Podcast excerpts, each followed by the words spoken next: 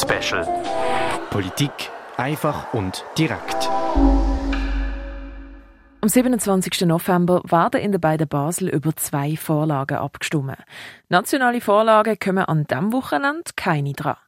In Baselbiet kommt die Verrechnungssteuerreform 1 vor die Urne und in Basel-Stadt wird über die Klimagerechtigkeitsinitiative entschieden. Auf Radio X die wir beide Vorlagen näher vorstellen, angefangen mit der Klimagerechtigkeitsinitiative von Basel-Stadt. Zur Initiative hat es einen Gegenvorschlag vom Grossen Rat gegeben. Was beinhaltet die Vorlage? Um was geht es beim Gegenvorschlag? Und was würde sich ändern bei einem Ja oder Nein? Berichten tut Tim Meyer. Um was geht's?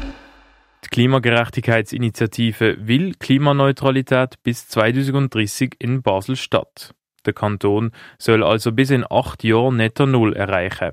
Das heisst, dass die Menge vom produzierten Treibhausgas und die Menge, die wieder aus der Atmosphäre entfernt wird, im Gleichgewicht ist. Treibhausgasemissionen, die nicht vermieden werden können, sollen zum Beispiel mit neuen Baumpflanzungen oder technischen Lösungen kompensiert werden.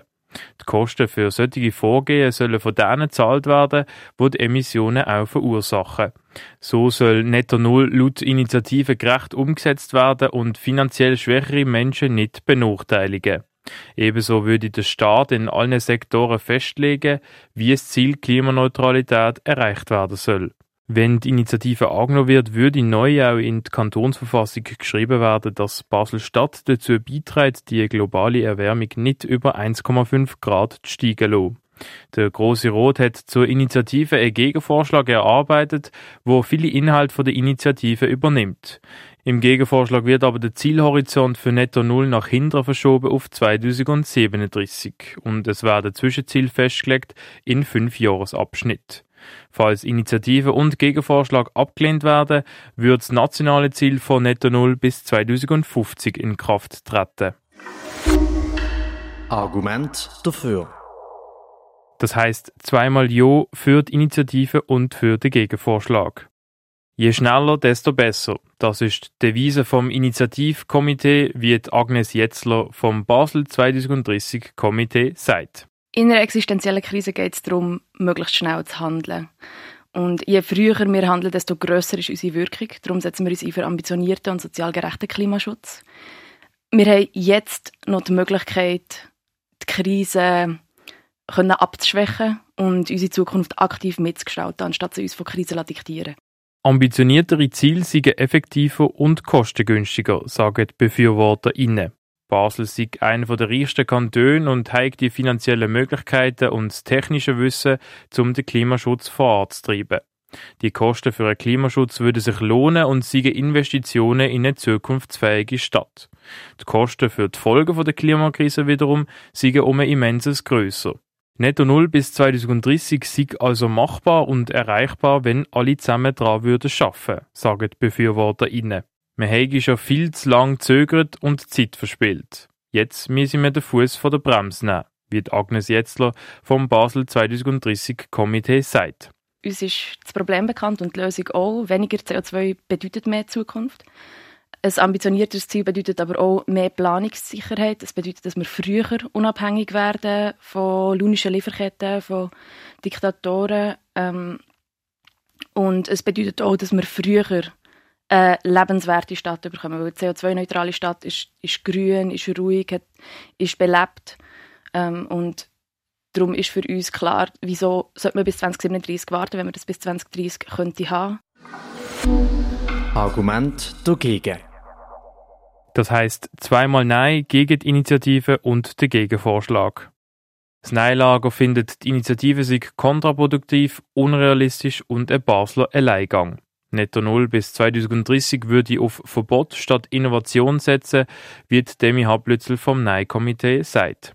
Natürlich muss man einfach sehen, dass ein Netto Null in Basel nicht ein Netto Null ist, sondern ein Brutto Null. Das heisst eigentlich, dass gar keine Treibhausgase mehr ausgestoßen werden dürfen, weil natürliche Speicher und technische Speicher gar nicht so viel CO2 können aufnehmen können, dass wir dann halt eben wirklich auf Null sind.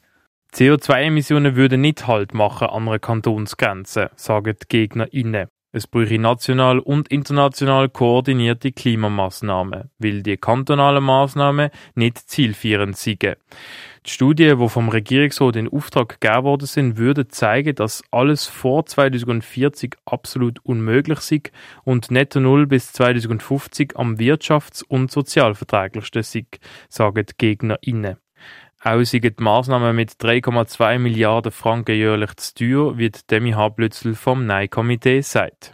Da wäre es ja viel, viel wichtiger, dass man das Geld in Forschung hineinstecken, sodass man dann halt wirklich Massnahmen oder eben technische Lösungen findet, die dann können national, international gebraucht werden. Ich finde immer die Zahlen Netto Null, 2030, 2040, 2050, ist ja alles schön und gut, aber man muss auch immer sehen, was dahinter steckt, welche Massnahmen dahinter stecken und nicht nur auf die einzelnen Zahlen schauen. Ich meine, es wäre super, wenn wir morgen das schon hätten, aber man muss halt schauen, wie kann man das erreichen und welche Kosten muss man da mittragen.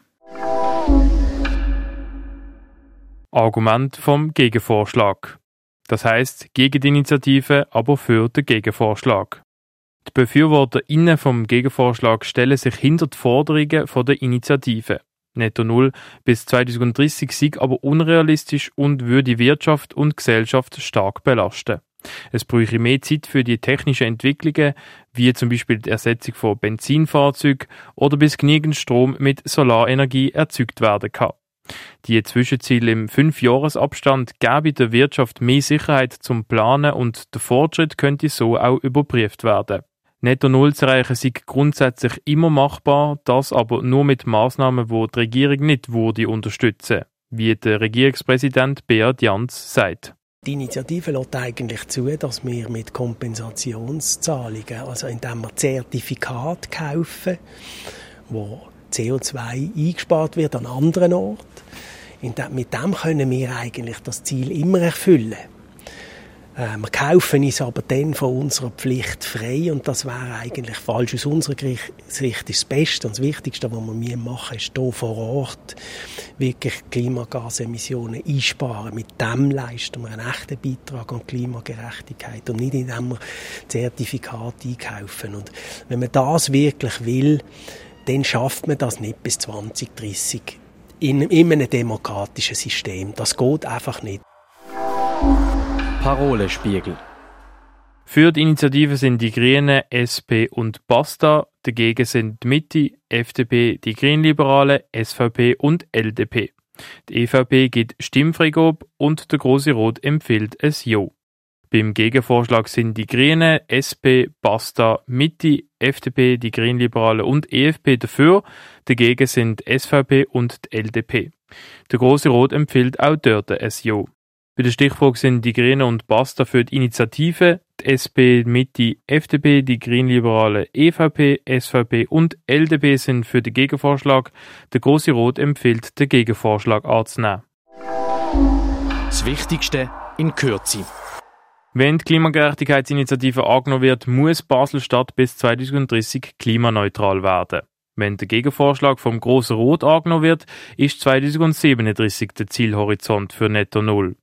Bei einer Ablehnung von beidem kommt das nationale Ziel von 2050 zum Tragen. Die BefürworterInnen sagen, dass der Kanton genug Geld habe, um die Massnahmen so schnell wie möglich umzusetzen und dass nicht mehr länger abgewarten dürfen, sondern sofortmäßig gehandelt werden. Die GegnerInnen wiederum finden, dass eine kantonale Lösung nichts bringt und die Ressourcen und das Geld in die Forschung und Wissenschaft gesteckt werden, um internationale Lösungen erarbeiten. Weil der Klimawandel würde nicht an einer Grenze Halt machen. Das ist der Polit-Special zur Klimagerechtigkeitsinitiative vom Kanton Basel-Stadt. Morgen wechseln wir ins Basel-Land zur Verrechnungssteuerreform 1. Auf Radio X stellen wir dem morgen um die gleiche Zeit die Vorlage vom Kanton Basel-Landschaft vor. Für Radio X, der Tim Meyer, am Mikrofon die Noemi Keller. Polit Special. Politik einfach und direkt.